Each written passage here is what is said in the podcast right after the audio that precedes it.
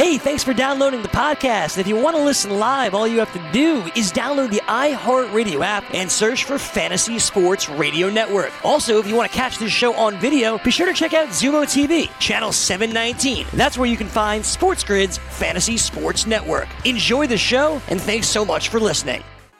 Rise and shine, sports investors. It is another beautiful day in the neighborhood. It is Wednesday, May 20th. Let's cock a doodle do it. I'm Dane, he's Kevin, and welcome to another edition of the early line right here on Sports Grid. Kevin, I gotta tell you, I don't know if it's like the weather getting warmer here in New York or people starting to come out, but I am getting the distinct sense that mm. we are back to sports really, really soon. And I got to tell you the truth.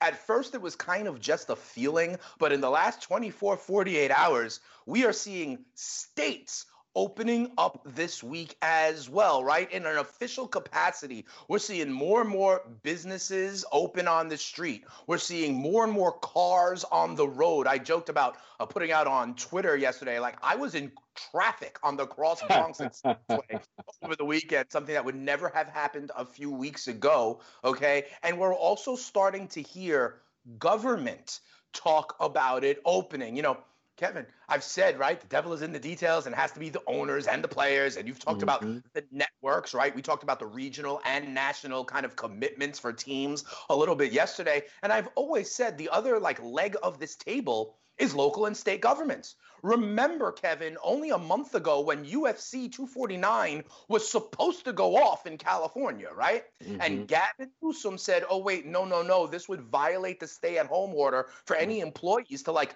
travel to the Native American reservation or wherever it was. So no dice, and they had to mm-hmm. move. Well, you know, recently, that same man, Gavin Newsom, the governor of California, has come out and said, I think we're going to be open for large team sports. I think he said back in like the first week of June, and that's only California. Kevin, New York which, as we know, is the absolute epicenter globally for this virus. Kevin, New York has more cases than any other country on this planet. And the governor of New York has said that we can expect large professional team sports, albeit without fans, to open up soon in regions of the state, including the city by next month. I mean, mm. Kevin, it's coming, right? Yeah, it's got to be. It absolutely has to be. I think that those were probably the two biggest uh, states that you had to wait on, both being California and New York. Mm-hmm. Um, not just because of their size and uh, their cases, but the fact that they house multiple teams throughout any sport you look. Yankees, Mets, Giants, Jets. Over in California, we mentioned five different baseball teams. This right. was how are they going to have the Western Conference NBA playoffs without the state of California? Exactly right. The Lakers, the Clippers, like even the you know the Nets are in the playoffs right now. Right. The Knicks might still have games to play. Sure. So this has been a, a, a very very big step forward. Team having to travel to those sites in the baseball you know in yeah. instant.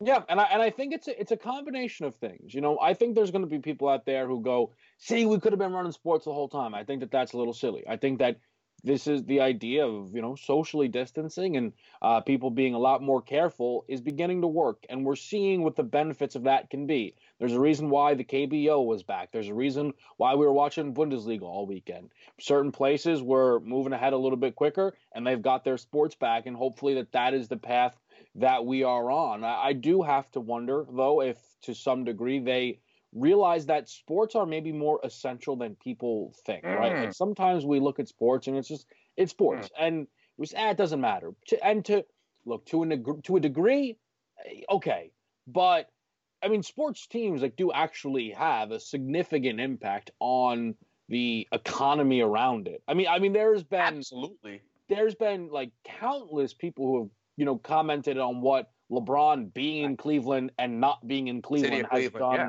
for that actual local Absolutely. economy. So I, I, think that that's another thing is people kind of realizing that um, sports are probably more important than they realized. I thought Cuomo's speech specifically was actually a little hilarious to me because he mentioned how much he wants to watch the Buffalo Bills. Right. But then, in what I thought was a joking way, was like, but this is not why I'm opening things up. Uh, but then he like reiterated it to the point where I'm like, I think he's really trying to clear the air here that he is not doing this because he's a Bills fan. Right. And I almost wonder if somewhere in the back of his head, as a Bills fan, he's like, "This is our shot to win the NFC East. We got to open this bad boy up." and I don't think he. You is. know what's funny? The other subtle uh. jab there could be the fact that the Bills are actually the only NFL team that's technically based yeah. in the state of New York, despite the other two NFL franchises that have New York in the name. Maybe he wanted to put out that that that's the true New York team. You know what I mean? Yeah. Oh no, it's a good it's it's a good point though. But like he look, it felt actually. You ever like give someone a take, but you know, like you know, as a Yankee fan, you're like, I'm. This is nothing to do with me being a Yankee fan. I just don't think that the Red Sox have a good roster this year. Right. right? right. I just feel like he was like, it has nothing to do with the fact that the Bills got a good shot at the NFC East. I just think we should get sports back underway. Just a coincidence. the fact that the Yankees got a 101 win total doesn't matter, right? right? So let me ask you this though, because I think we are all, all seeing that we're on the precipice of this, right? Now I want to ask you about competitive balance, though, Kevin. You know, I think it was Mike Tomlin, the Steelers coach, last week, who said, "Listen, you know, when these facilities are starting to open, and we've even heard Roger Goodell say facilities can start to open. Um, what about them opening simultaneously? Like there is still, you know, different levels of the kind of reopening plan and phase one and phase two. Do you think that, hey?" You know, if the state of blah, blah, blah says we're open for business, let's go? Or do you think now the leagues should put in another kind of policy that says they can't open or start training until all teams are able to do so? Like, is there a competitive balance issue if some teams get to start practicing or working out or seeing coaches, you know, a week before others? Yeah, you obviously have to be careful with that. Um, you know, with the NBA and the fact that they've allowed teams to open their facilities, and I don't know if we've got, I don't think we've gotten all 30 uh, with open facilities yet, but I guess for them, it, it. So when when the NBA opened their facilities, Kevin Love was someone who went to the Cleveland Cavaliers, um, you know, practice facility and talked about just how good it was for him, like his mental state. Right. we know Kevin Love is one of the players in the NBA who really pushes forward the idea of like mental health and like how important that is. And again, I think sometimes people will almost like at sports, but I don't think people sometimes understand like how much this is the life of, of these athletes and how mm-hmm. important it can be and the difference it can. yeah. yeah, just the difference it can make in their day, the ability to go out there and be on the field. So I just think as you're able to open them, open them. And proceed that way. Because if you sit there waiting the whole time for a corner pocket to give you, you know, a one final team, you may never cross that threshold. And right. I think baseball would get to a point where that team, if they're not able to open up, will be playing their games elsewhere anyway.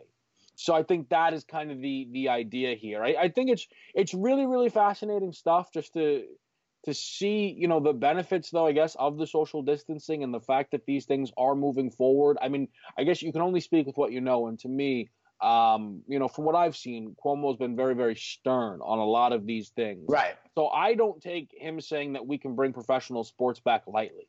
I don't think that that's something that yes. he is doing at a whim. I, I believe that he is feeling that it is a step that we are ready to take.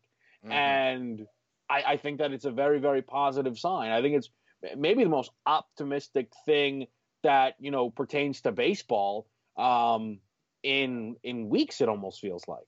You know, I, I agree with you. And one of the things we're talking about, and listen, people are viewing this now through the lens of, you know, politicized prisms or all sorts of mm-hmm. things, mm-hmm. okay? And so what I will say is I, I believe there is a range in this country, quite frankly, of how serious people are taking this virus, the implications of this virus, blah blah blah. Okay, and this is not a show where I can get I should get up on my soapbox about that. But if you acknowledge that there is a range of that, one mm-hmm. thing that I can say with damn certainty is that the citizens of New York and New York City, and ultimately the governor of New York are on the end of taking this seriously. Why? Because as I said before, the state of New York has more cases than any other country on this planet. So the people that are walking around this city that you and I are in, Kevin, They don't see it as a hoax. Why? Because everybody who lives in this city knows someone personally or has been touched by this virus, right? Yeah. The, the governor, the leader of the state of New York, has to represent himself as the far end of that continuum. Whether it's a reference point in comparison to other government officials or not, that's yeah. not what I'm going to get into. What it is, is that to your point, the state of New York and the political leadership of New York clearly are on the let's take this serious side of the continuum, the mm-hmm. cautious side of the continuum. And if even someone who has been, you know, attentive to data and health and caution yeah. is saying in June we may be able to open up for this. Yeah. That is what, for me, is such a positive sign. Yeah. You know, when it comes to uh, how close we may be um, to the future, albeit, of course, with no fans, right? Sure. Um, so, so let me ask you this. Because we talked about in baseball, right? And you know, we think baseball may be this big time sport that kind of opens up on in California, in New York. They'll be playing in their home stadiums, and we've talked about the implications, right? About no fans or the implications of you know, a shortened season that starts in July versus 162 that started in late March. And there are two big American League contenders, right? The Houston Astros and the New York Yankees. Mm-hmm. The Houston Astros, we've talked about how with no fans in the stands, right? Um, it may be a little bit better for them because they're not going to have to deal with the hate, right? Yeah. That's been happening. Now, I'm also thinking about these New York Yankees. I'm a Yankees fan, Kevin, and you know, James Paxton, their number two pitcher, was mm-hmm. not going to be ready but now he's ready. Yeah. Um, Aaron Hicks was going coming off of elbow surgery, was not supposed to be ready to the summer. We're gonna have him. Same thing with Judge and Stanton, right? These are guys yeah. who are going to be okay and ready to go who weren't. Who do you think benefits more? The Astros not having to have fans in the stands and deal with the hate, or the Yankees by having three, four, five major producers back on their active roster? Which do you think is the bigger help? I I, I, would say the Yankees because I think the talent we can real talent as opposed to right. Like we can, you like the Aaron Judge and Giancarlo Stanton being in, and your your number two being in the being available is so so important.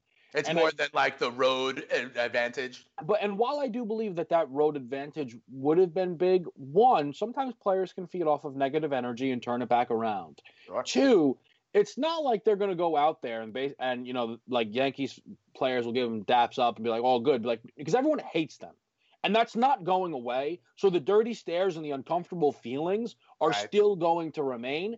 And by the way, they should because they are the worst. Yeah, absolutely. The Red Sox got off easy as well. We'll see. All right. So now that we know it's about to go down, when we come back on the other side of the break, we start looking on the field, on the court, and give you more updates of what's happened and what the SportsGrid.com. Betting insights and entertainment at your fingertips 24 7 as our team covers the most important topics in sports wagering real time odds, predictive betting models, expert picks, and more. Want the edge? Then get on the grid. SportsGrid.com. Welcome back to the early line right here on Sports Grid. Kevin Walsh and I am the spitting statistician, stable genius, and vocal minority Dane Martinez. Kevin, we were talking about you know, it, it, it feels like it's coming, okay? Like we're coming back. We're going to be playing sports pretty soon. Even our local and state governments are starting to say that we are opening for business and you're probably seeing that in your community right now. You know, whether it's pickup for delivery, um, you know, we're starting to see more cars on the road. We're starting to see more businesses opening this week and, you know, kind of the plans. We're even hearing about potentially beaches opening for Memorial Day in the tri-state area. So for me, Kevin, what that means is we got to start looking back at the real X's and O's of this, right? What are we going to see when Major League Baseball happens? And so, over the next couple of weeks, we will be talking about those teams and in fantasy baseball, ranks and tiers mm. for that. But we also have the NBA playoffs that, you know, kind of uh, we're going to hit the unpause button and maybe get to. Maybe there'll still be regular season games. Remember, the devil is in the details, and those have not been bargained just yet. So, we'll wait word for that as well. But I found something very curious to me, Kevin, in the NBA. News that came down yesterday, and you're kind of my NBA guy, so I want to get your thoughts here. Okay. Um, for Utah, Bogdanovich, who by the way is going like 20 points a game, four boards a game, two assists, like a, a real player. I think he's got 63 starts. So a part of their starting lineup, Bogdanovich, Oh yeah. is going to have season-ending wrist surgery. Now, Kevin, this doesn't make sense to me. This does not make sense to me, and it seems like he hurt it back in January, right? Was like playing through it, right?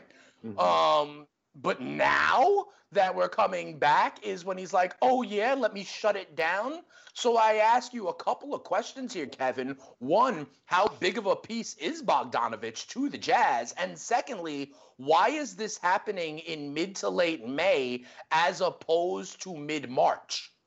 So I think um, in terms of him being a big piece, you listed it right there. There's only uh, two, I think, players in the league that are averaging 20 plus points per game with 40% three point shooting, and it's him and Khris Middleton.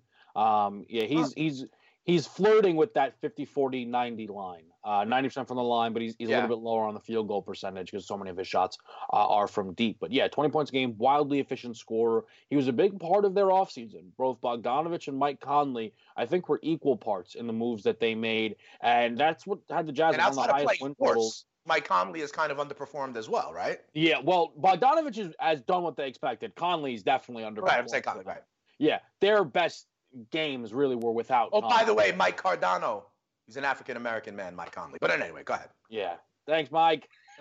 um, but yeah, so it's it's it's been it's it's really really difficult for this Utah Jazz team, and this is this is a starter for them now. You know, between Royce O'Neale and and I guess Joe Ingles, I mean, they'll be able to try and figure out something. But this is a big piece for them. This is a big. This is a, definitely a considerable loss. So the timing of it definitely does kind of raise an eyebrow. And there's a couple of ways to look at this, right? Now, you mentioned that he had this back in January. And I'm sure at that point they said, well, listen, we think we can catch Right, fire here. We got a season. Let's pull through. Okay, boom. So then he's done that all the way up until March. Everything shut down. And at that point, I feel like nobody really knew what to expect. Okay, well, wait. We get to April. What do you think? I don't know. The the uh, we might be back. All right, we'll wait. We get to May, and I guess basically they're like, yeah, listen, this is this is silly because we can keep waiting, and then you won't even be ready for next season, and that's understandable. What I have to wonder though, Dane, is if the Jazz had a a look in the mirror and said to themselves, well, this isn't our year anyway. This is not our season because there Right, are teams right. better than us right. and Bogdanovich is injured, and we're also team coronavirus, and our two star players might hate each other forever. Right. Now, that's a little dangerous because Rudy Gobert, I think next year will be on the end of his contract. I think you have a player option. We all know players, if they're good, opt out and they get a new deal. Right, right, right. And I mean, I saw some rumors throughout the whole Gobert process that the Jazz were skeptical if they might want to even re sign Gobert. Like this Jazz window, I think is odd to me, Dane. Right. But I, I guess the justification of it is them saying, ah, it's not our year. I just can't get on board with that when it's this wild. Who knows? Like if any Right. year, In- seven right. How are you going to say this is not our year when it's variance year? right. And like imagine anyone. Imagine the 10 part documentary on if the team that shut down the league with coronavirus wins the title. Yeah, no, that's absolutely true. So I do think it's interesting. I think the timing is interesting. And I think you're right. You know, why do this now? And also, if he was able to grind through it for two months and now we're almost back and we know what it's going to take, maybe you grind through it again, you know, for what could only be four games. You know, at its minimum, right? If they get banged out in the first round, you know. So I did think it was curious, and this is a big piece of the Utah Jazz. So let me ask you this, because you mentioned other things that are important here. We know that Gobert and Spida, uh, Spida Mitchell are not necessarily they haven't like you know kumbaya'd on this, right? And there's talk about hey maybe Donovan Mitchell wants out. Um, so I understand that there's some drama.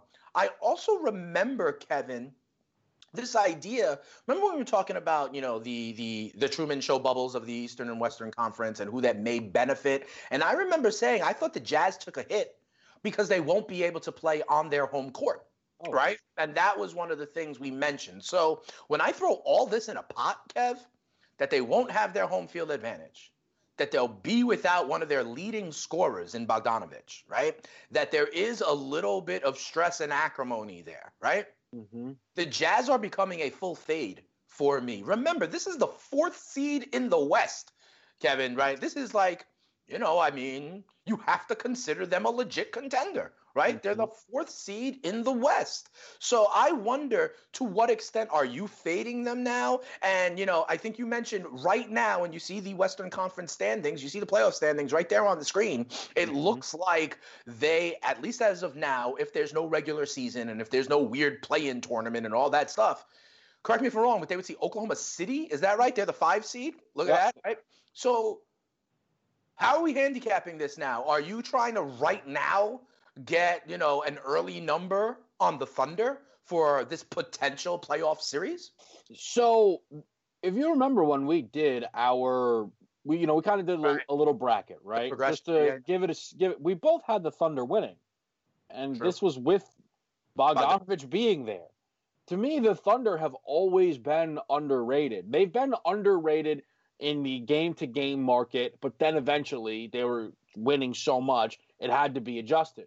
But the futures market only will be adjusted as people put their bets, and clearly they've not put their bets down on OKC. They're a hundred to one to win the title. Significant, The Thunder. yeah, significantly worse odds than this Utah Jazz team, but also a seventh seeded Dallas Mavericks that'll play the Clippers in round one. Also, a seventh seeded Brooklyn Nets team that Right. has had Kevin Durant ruled out by Adrian Wojnarowski. I expect them to win this series against the Jazz. And if it's going to be played on a neutral site, I think that Thunder can honestly flirt with being favored in the series. I Mhm. think they can. To me, what what begs the question about this hundred to one odds bet on the Thunder to win the title, because at the FanDuel Sportsbook, they don't have up series prices, of which makes all the sense in the world. But it's Right, not. we don't know have- right. the layout's going to be yet, right? Exactly. But we don't even we don't have conference odds Sure. either. I think the thing to me is that, and I've been trying to figure this out, and I'll turn it back to you for some help here. Is if I make a hundred to one bet on the Thunder to win the title, I obviously need to let it ride against the Jazz, and if we're fortunate enough and they move past the Jazz, Right. at that point, Yeah. can I begin so. hedging Because out? hundred to one, right? If it was like ten to one, you'd have to wait until they were like in the finals, right? Yeah. But at hundred to one, in essence, just logically, it moves up the timeline on when you can start hedging against it because the payout of the hundred to one would be so big. So in essence, what you're saying is if you get that original stake of Thunder hundred to one, right? You have to just, you know, grin and bear it and clench down and bite your teeth against the Jazz in the 4 5. Okay. But then, yes, you know, yeah, then I think what you're doing is you're taking Lakers money line or Lakers minus three game by game against the Jazz, right? Because you, mm. you one of two things happen. Either you win those game by game bets, right? Sure. And I would only do it to be quite honest because you would be laying points or it would be minus number on a money line. So what I the way I would do it, I think, is I'd be in the live markets on those games. And Mm. anytime I can get those guys at a decent price, their opponent, I do it. Right? Sure. But then if those aren't winning, guess what? My 101 shot survives and advances, right? Yeah. I think that is the way to play it. You'd have to do a little bit of math to see what the right chunk of the hedge needs to be because now you know you're actually playing it out that you're not going to do it once that you're doing it maybe two or even three times right so that um, kind of like compounds the interest if you think about it Yeah. but uh, yeah i think it's viable especially with such a huge uh, initial stake at 100 to 1 yes i do And I think I think too, right, when we think about it, um, just kind of like a series price bet as well. The Lakers Thunder, again, I you know, I'm I'm not I'm not perfect at these, but let's I don't know, maybe minus three hundred for the Lakers on a series price, neutral site, the semifinals lakers thunder the one versus Yeah. five yeah, right? So right. we'll say a minus three hundred. You have a hundred to one bet on the other side. If you put the full hundred dollars down, Right. yeah, you can you can hedge out for Right. profit on the Lakers. No Yep. problem. And if the Thunder, by some miracle, beat the You Lakers. got a 101 shot in the Western Conference Finals. Right, and you'll still be able to move forward. And what I also think is is kind of fun about this little idea here is you might not be inclined to lay minus 300 odds on the Lakers because it's I don't want to lay minus 300. But if you have a plus 100 to 1 ticket sitting on your side, mm-hmm. now you go out there and lay 600 bucks to win 200 bucks on the Lakers, which you wouldn't have been willing to do Right. Without this Because that's like, going to eat into your, you know, that's a hundred thousand return. All it is is Exactly. consider it a larger outlay. Another thing to potentially do, although it's not the full hedge, but remember you have future opportunities. Maybe it would be minus 300 in that scenario. But Kevin, not if you do like Lakers in five, right? Sure. You know, you do that, and then bang, you get that in like five or less games. And then all of a sudden, if you're sitting there and this series is in the sixth game, well, you're cheering for the and you still have a game to bet. Right? You can still bet game seven or bet game six in the same way. You don't only have to hedge by one specific kind of bet. You can hedge throughout the process, but you only can do so, Kevin, because you get the guarantee, you get the crazy odds of that hundred to one on the other side, right? So we'll keep on talking about this. Some other news that we see around the NBA and for NBA players and you know goats comparing themselves to each other. We'll talk a little bit about that when we come back. It's the early line right here on Sports Grid.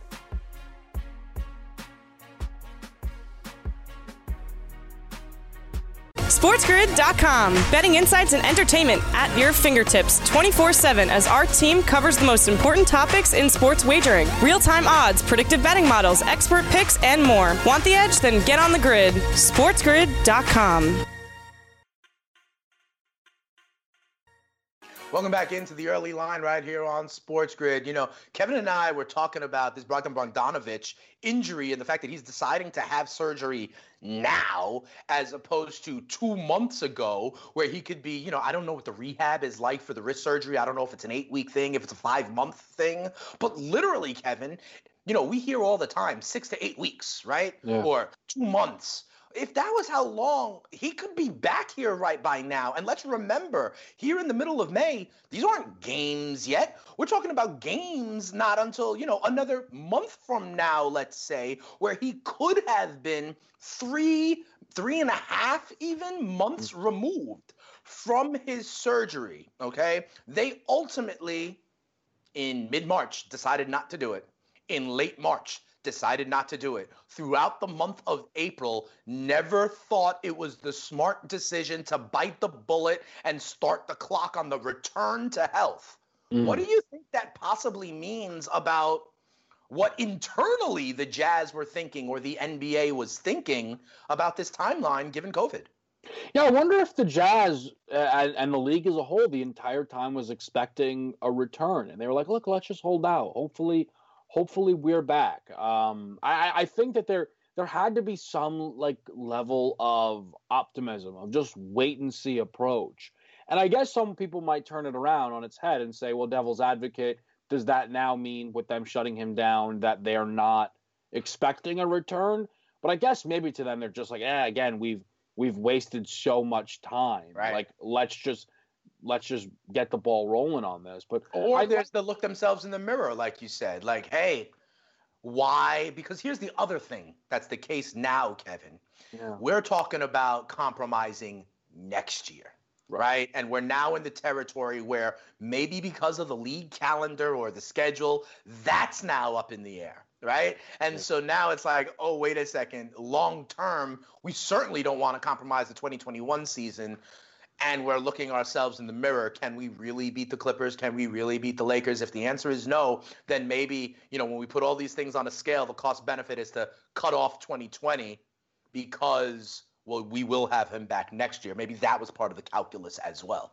no, yeah, it's, a it's a, it's a good point, right? Like again, the way that this season has gone for them too, it's been such a disaster. Maybe too, like the like they knew about it in January. I'm not Right. am I crazy to say that if he did it in January, he could have been back for what was the scheduled playoffs? In like May, I'm I don't know. That's what I'm saying. about I don't know. Yeah, You know, sometimes a wrist surgery, it could be something like a six to eight weeks, but it could also be like a nine month sure. recovery. I do not know the details of it, but regardless of it, they had some time and they chose not to use that time for the recovery. So it is very, very interesting. You know, when, when I think about this idea of waiting to have surgery, you know, the first thing that comes to my mind, given what we've been talking about the last few weeks, Kev, is Scottie Pippen, right? Waiting to have this surgery. Yes. You know, it's so weird. It's the same kind of theory, right? Eating into time when they could have used him. Uh, obviously, this is a different context. Scottie was just trying to have some fun to make a point. um, Bogdanovich was on some like, like you're saying, maybe we're holding out. When my mind thinks to Scottie, I think about Michael. When I think about Michael, I think about LeBron. And it's so interesting that after this last dance, you know, the kind of Michael versus LeBron comparisons come up again and again and again. I literally saw something on my timeline yesterday showing all the great passes of LeBron James and being like, don't tell me Jordan's a better passer than LeBron, you know, that sort of Mhm. thing. What is also interesting in the last dance, right? Michael Jordan played baseball. And you see everyone from the GM of the Bulls to Terry Francona, a respected manager, being like, he could have made it to Major League Baseball if he, in fact, had the time, had the practice. Remember, in 1994, though, there was a work stoppage in Major League Baseball, and they made the point in the documentary that Jordan would not cross the picket line as a double A player, as a replacement player, you know, because of those guys in his fraternity and in, in, as professional athletes, right? You know what's interesting? You were talking to me about LeBron also had opportunities, right, to kind of show his wares and demonstrate that he's better than just basketball too, right, Kev? Yeah, I mean LeBron was uh, he was talking with, with uh, on uninterrupted uh, with Mav Carter, and they were talking about how LeBron during the lockout season of uh, what was 2011, where Mhm. the NBA did miss a, a you know a handful of games, Right. uh, that he began training for football genuinely. Um, and I know that some people are like, "Oh, that's so stupid." I'm LeBron- guessing he he tight end? LeBron was like one of the best wide receivers in the country as a kid. Now, at the next level, with Right, all but of at the- like six seven and two fifty, he'd have to be a tight end, right? Yeah, with Okay. all of the weight that he's now put on, like you'd have to think tight end um, for LeBron. And I mean, Good red zone target, huh? say- yeah, right. now the clip kind of got cut off, but I, Mav Carter then said that LeBron has uh, a contract offer from Jerry Jones that like was given to him. So like, and the idea, there's absolutely nothing about that that's like, oh no way, Jerry. Like, think, imagine being the person that goes, no way, Jerry Jones offered LeBron James a contract. Come oh, Well, I on, buy you that. know, I buy of course he did. Of course he did. And like with the athleticism, and again, like he has somewhat of a football background. While I know Sure. high school is significantly Oh, different, absolutely. he was like he was one of the best wide receivers in the whole country. Like he could have gone to any college football program that he would have. Uh, He had the option of going to the NBA instead after high school, though. He just right. had the chance to go do what he's done in the NBA. right, right. I made um, you know, Joe, because you mentioned Terry Francona, and I was like, this is where, like, because you know, like LeBron Jordan, I'm like, this is where it's so ridiculous, man. This dude shows up in Double A baseball and gets Terry Francona as a manager, Manager. who's like one of the better managers we've Right. seen. And that's I'm like, if LeBron would have went to the NFL, he'd have had Hue Jackson as a coach, who would have tried to play him at right tackle. Like just the stupidity of it all, man. Like the coaching breaks. But yeah, I totally, I've all, I long believed that if LeBron would have chosen football, he could have been a successful football player. Uh, there's nothing to make me think he can't, especially now when you see all these new, the evolution of the tight end position, right? It started with guys like Tony Gonzalez who played college basketball, you Yeah. know, and the whole point was like, oh, he's able to box out, right? And be that target and understand how to use his body, similar to rebounding. So I completely believe, you know, in the mold of the Tony Gonzalez, Antonio Gates kind of tight end, but we know the athleticism that he has. Absolutely. Um, I think he is athletic enough to go uh, to sports if needed, right? And we saw Jordan. We know about guys like Bo Jackson and Deion Sanders as well. Can I ask you something? It has been a long running conversation um, with me and friends. Um, if the aliens ever came down, Kevin, you know, and we see, you know, UFOs in this pandemic and crop circles and all that stuff. If the aliens ever came down Mhm. and said, we're going to play you in alien ball, one on one Yeah. for planet Earth, mm-hmm. right?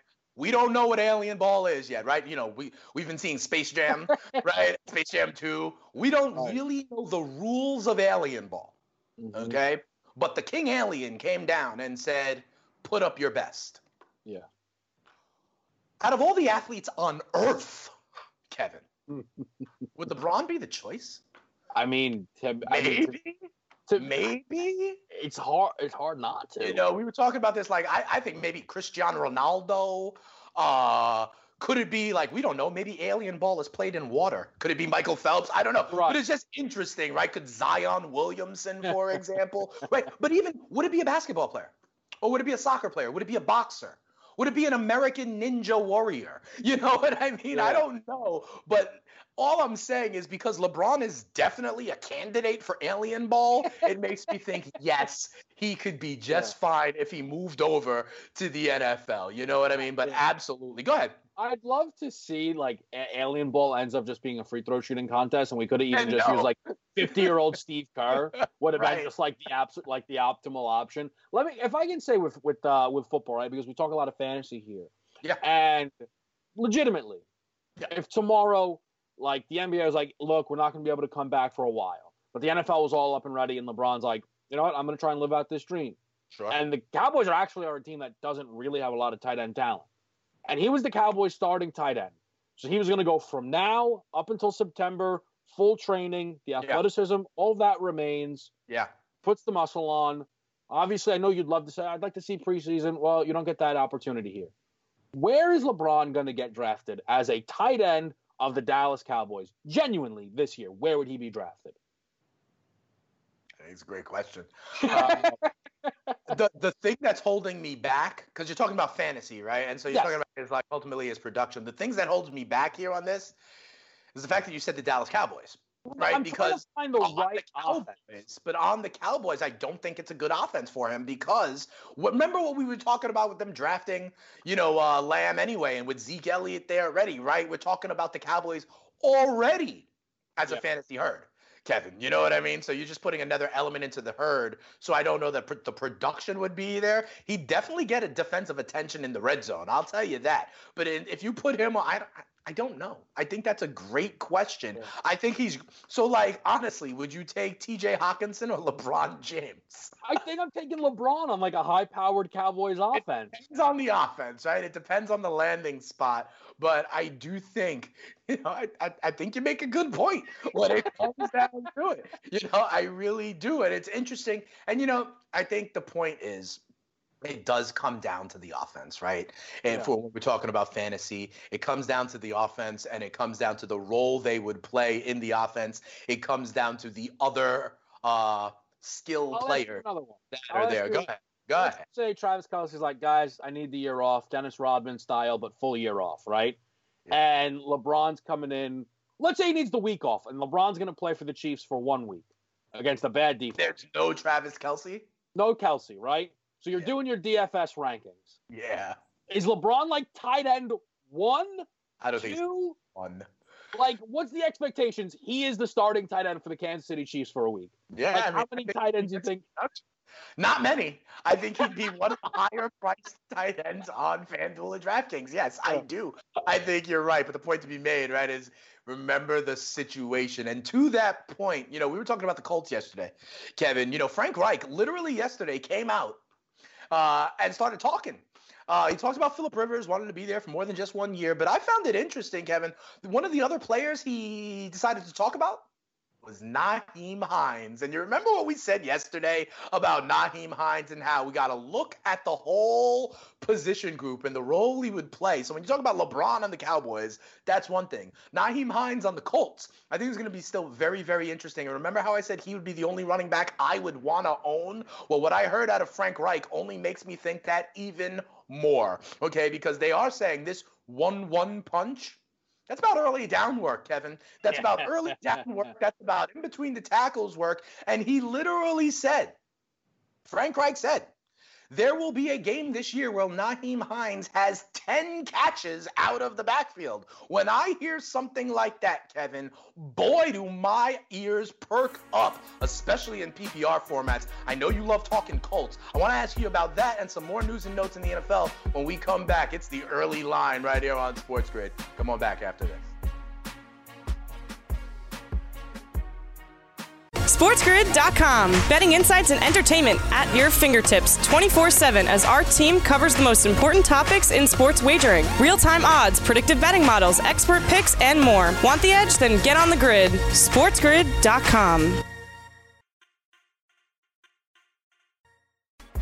All right, everybody, welcome back to the early line, giving you the edge every morning on Sports Grid. Dane Martinez and Kevin Walsh going around the world of sports and trying to make some money off of it. For example, we are now full fading the Utah Jazz. Not only have they lost their home court advantage if and when the NBA playoffs, uh, you know, tip off. They've also lost one of their major scorers, Bogdanovich, now, who's at 20 points a game. So we're thinking about the Oklahoma City Thunder. I also think Russell Westbrook, uh, former member of the Thunder, could be an interesting candidate for Alien Ball. By the way, if you listening or watching right now tell me who our number one draft pick should be for Alien Ball, hit us up at Spitting Speeds, at Kevin. Well, I want to know. Maybe we should continue to think about this, all right, Kevin? Maybe we should put it out on social media. Who should the Earthlings put up for hmm. Alien. Ball? Will it be LeBron James or will it be someone else? But in any event, I was talking about Nyheim Hines, right? And yeah. we're talking about the role in the committee. And Frank Reich, the head coach, came out and said he wouldn't be surprised if Nyheim Hines catches 10 balls in a game this year. I also think about Philip Rivers as the quarterback of this offense and how he loves to check it down to Austin Ekeler. That's how Austin Ekeler emerged as a kind of fantasy weapon in the last couple of years. What do you think about Nyheim Hines? Could he be a diamond in the rough? Yeah, I think so. I mean, it, you know, when I saw this piece of news, I kind you never get the uh, like, all right, cool, because like it had come out, you know, after our conversation around the uh, Indianapolis Colts, and I think this is, I think I was happy to see that we could both kind of read this situation appropriately. Right. Is that Nyheim Hines is going to be very much so involved in this one-one punch? You know, Jonathan this is not... Taylor RB twenty right now, right? So he's moved back. Mack. Yep, Marlon, because they they updated. You know, Marlon Mack RB 43 right now. Nyheim Hines, RB 48 in the consensus ranks. Okay, so in PPR formats, yeah. I think that means he's a diamond. Do you remember where Nyheim was ranked when we had the Colts conversation? We didn't go all the way down to Nyheim Hines. I think we only did oh. Taylor and I think we only did Taylor and Mack. But as you can see, this committee, yeah. you know, I think the right member is Nyheim Hines. Seriously. I think it's the safest option because it's the one that's giving you the, you, you know, your lowest draft position. Right. He also might be the safest because if again we've talked about He's it, right? One whose role isn't split. Yeah, exactly. If Marlon Mack and Jonathan Taylor are going to split carries 50-50 or even 60-40. That's right. But if Nyheim Hines has, you know, 90% of the pass catching work, well, then I give me Nyheim Hines. Yep. So, guys, remember, we talked a lot about the Colts already yesterday, but Nyheim Hines definitely a potential diamond in the rough. I want to go to another story um, that I saw yesterday. And, Kevin, it's almost like they're listening to me, you know, here on Sports Grid, because I feel like one player specifically just wanted to stick it to me and prove something to me. Mm. Um, and that player is uh, Big Ben. All right, Kevin, because listen, he's out there. And remember, I have been talking all this time about the damn Steelers. Like, it's up in the air for me because I don't know if Big Ben's rehab is going well. I've been talking about guys like Jameis Winston, Cam Newton, how Pittsburgh is a location potentially because I'm not as sure about Big Ben. But we're going to put it up, and you see some of this. Big Ben and some of the other Steelers were working out, kind of like we've got a Big Ben hype video going on right now. And what I thought was interesting, you got Juju Juju at the end being like, he's back. And they hmm. also, it looks like figuratively, they cut his beard, you know, in this video. And if that's not a telltale sign that Big Ben thinks he's ready to go, I don't know. Tell me about this. Are, does this video give you confidence in Big Ben? And let me ask you this Like, are you more confident in Big Ben because of the video? Or, for example, are you confident in like Cam Newton based on the Instagram videos he's putting out there? Or what we saw out of Tua Tagovailoa on Instagram. These workouts we're starting to see left and right. We're even seeing Alex Smith demonstrate on social media that he can still do it. What are you thinking about this Big Ben? The best I can say is a Big Ben hype video. Does that make you more comfortable and confident that he's going to be ready to go and ultimately on any Steelers bets? It can't hurt, right? Like, there's no way me yeah. seeing him go out there and, and throw it around is not going to lower uh, my standings. The other day when I was doing some of it happening here on the video, yeah, like, like throw, sure. For sure. I, I, mean, like the other day when I was doing my walk, I was listening to uh, some Flatbush Zombies, and Meechy Darko had a line that roughly equates to, um, you know, how are people going to know that you're working if you don't show it off, right? You know what I mean? And that's kind of always the idea. We saw, uh, if you saw the whole uh, D'Andre Swift, Kerryon Johnson comparison that existed because DeAndre was working out and Kerryon was at the beach, and Kerryon was like, you know, you're allowed to work out and not post it. Um, that's a long way of me saying though. I don't mind seeing Big, Big Ben be out there and work. I just, for me, Ben, I just want to see him in the in the right mind space. And I think the person that this gets me the most excited for is Juju Smith Schuster. Right. Juju Smith Schuster mm. found himself last year, you know, sneaking his way into round one. As we right. said, oh my goodness, imagine all the targets. This is might lead the league in target. This is going to be amazing. Right we don't know what would have happened. I, I, don't think it's fair to say like, oh, it was proven that he can't be a one, or it was proven that AB is the reason why Juju was good, because Big Ben got hurt immediately. So I don't feel comfortable saying that to Juju Smith, who's shown talent uh, as soon as he's hit this league. To me, Juju's another guy. Now I don't know where Juju lands on uh, on our ADP board. I don't know who he's around uh, in that wide receiver group. But if it is something that's comparable to James Conner, I mean, again, it feels no, like Juju's still going as a wideout one. He's going number okay. 11 in terms of the wideouts right now. The 11th wideout off the board, right behind what it looks like is DJ Moore, right ahead of what it looks like is Amari Cooper in that same level that we've been talking about a lot. The Amari Cooper, Courtland Sutton, uh, AJ Brown kind of spot. That's uh, yeah. that's where we're going. By the way, I know you were very surprised about AJ Brown. AJ Brown has been bumped back. He's now all the way back down to like 17 or 18 oh, in okay. the latest release of this. I think it's Conner, not Juju. I got to tell you, Kevin, because to me, what Big Ben represents is the threat of the passing game being a lot better, right? If you're a defensive coordinator, okay, last year, and Duck Hodges was the opposing quarterback, your priority facing the Steelers is to stop the run game, stop James Conner. Now with Big Ben back under center with these weapons, right? Juju, the kid Claypool, who I know we like, Diontae Johnson, right? Now, as a defensive coordinator playing the Steelers in 2020, you have a different priority. Your priority in 2019 was stop the run game because I didn't care if Mason Rudolph or Duck Hodges beat me. I tip my cap. Now Big Ben is back in the saddle. So my priority is to kind of uh, stop the passing game. The pick my poison, I think, theory applies here. I'm picking to try to stop Ben. I think that has safeties further back, more attention to the pass game, and more open space for James Conner. I think Conner's the bigger beneficiary here.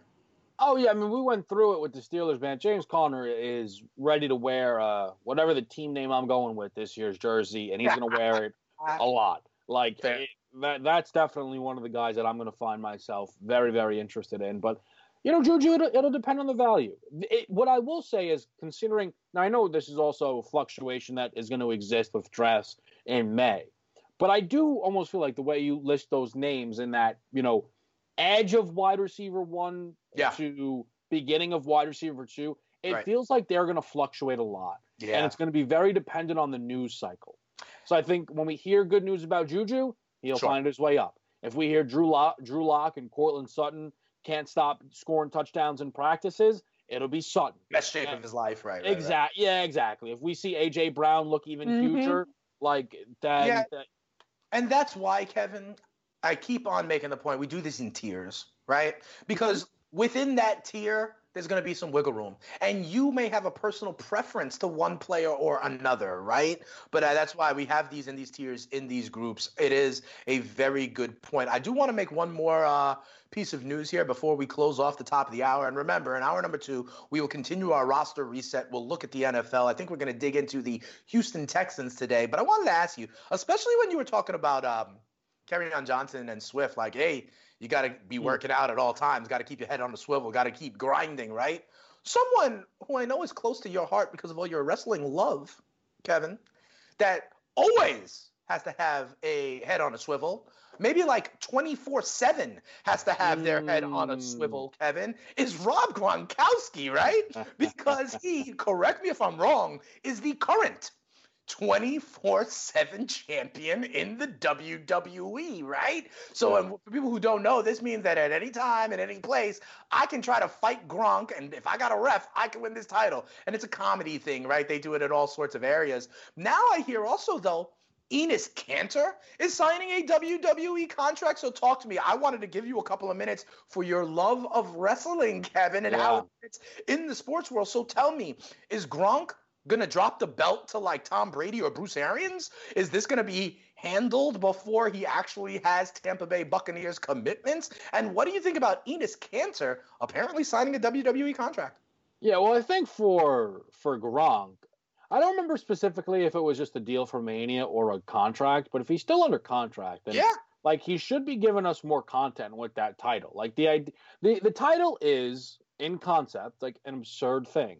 Yeah. It is that's why Gronk is the champion. Correct. So I don't know where I don't know necessarily like what Gronk is doing right now. I don't know if Gronk is around people. I don't know what the deal is. He's got to be in the gym working out, right? He's got to right. still put some muscle on that body. I, I don't I don't buy that Gronk right now is alone. Whomever you are with, though, just let someone pin you, win right. it back. Like do a couple segments here and there with the belt. I do think that when the season rolls around, because it's Gronk, I could see him getting some awesome, awesome segments out of it yeah. between Bruce Arians and Tom Brady, but even opponents. Like I think Christian McCaffrey, I think um, you know, you I, think I, they will literally allow him though to do this? Will the Tampa Bay Bucs allow him to do this? You know, we see in NFL contracts all the time, like remember bringing it back to Big Ben, his motorcycle riding, right? You're not allowed to go skydiving. You're not allowed to do this. I would think that competing in a WWE ring, or I guess it doesn't always happen in a ring That's the with 24 7. Yeah. Um, I don't know. I don't know if this is an allowed activity I when you're a professional never, athlete. Never let him get back in a ring. No way.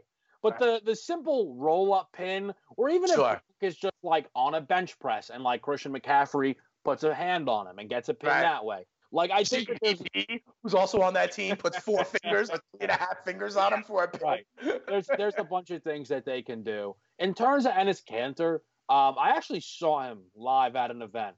Like he okay. came out, um, was just in like a big big jumpsuit, and then like pulled the zipper down, had the Celtics jersey on, got all the heat in the world. Like Enes Kanter, like just does find a way to irritate people. I mean, his real life story is one where I like absolutely sympathize with the guy. Um, but I mean, yeah, he could go to WWE. He's huge, right? And WWE clearly, like, I mean, they'll oh look, you're massive, have some yeah, level find a home for him. Absolutely. With Enes Kanter, though, remember it's also interesting. He's something of an activist in his native country of Turkey, and that's very interesting. I'm going to talk about some activism happening in the NFL, and in hour number two, we dig into the Houston Texans. Let's see where we have them in the AFC South. Tune in for hour number two. It's coming right up on the other side of this break. The early line right here on Sports Grid. SportsGrid.com. Betting insights and entertainment at your fingertips 24 7 as our team covers the most important topics in sports wagering real time odds, predictive betting models, expert picks, and more. Want the edge? Then get on the grid. SportsGrid.com.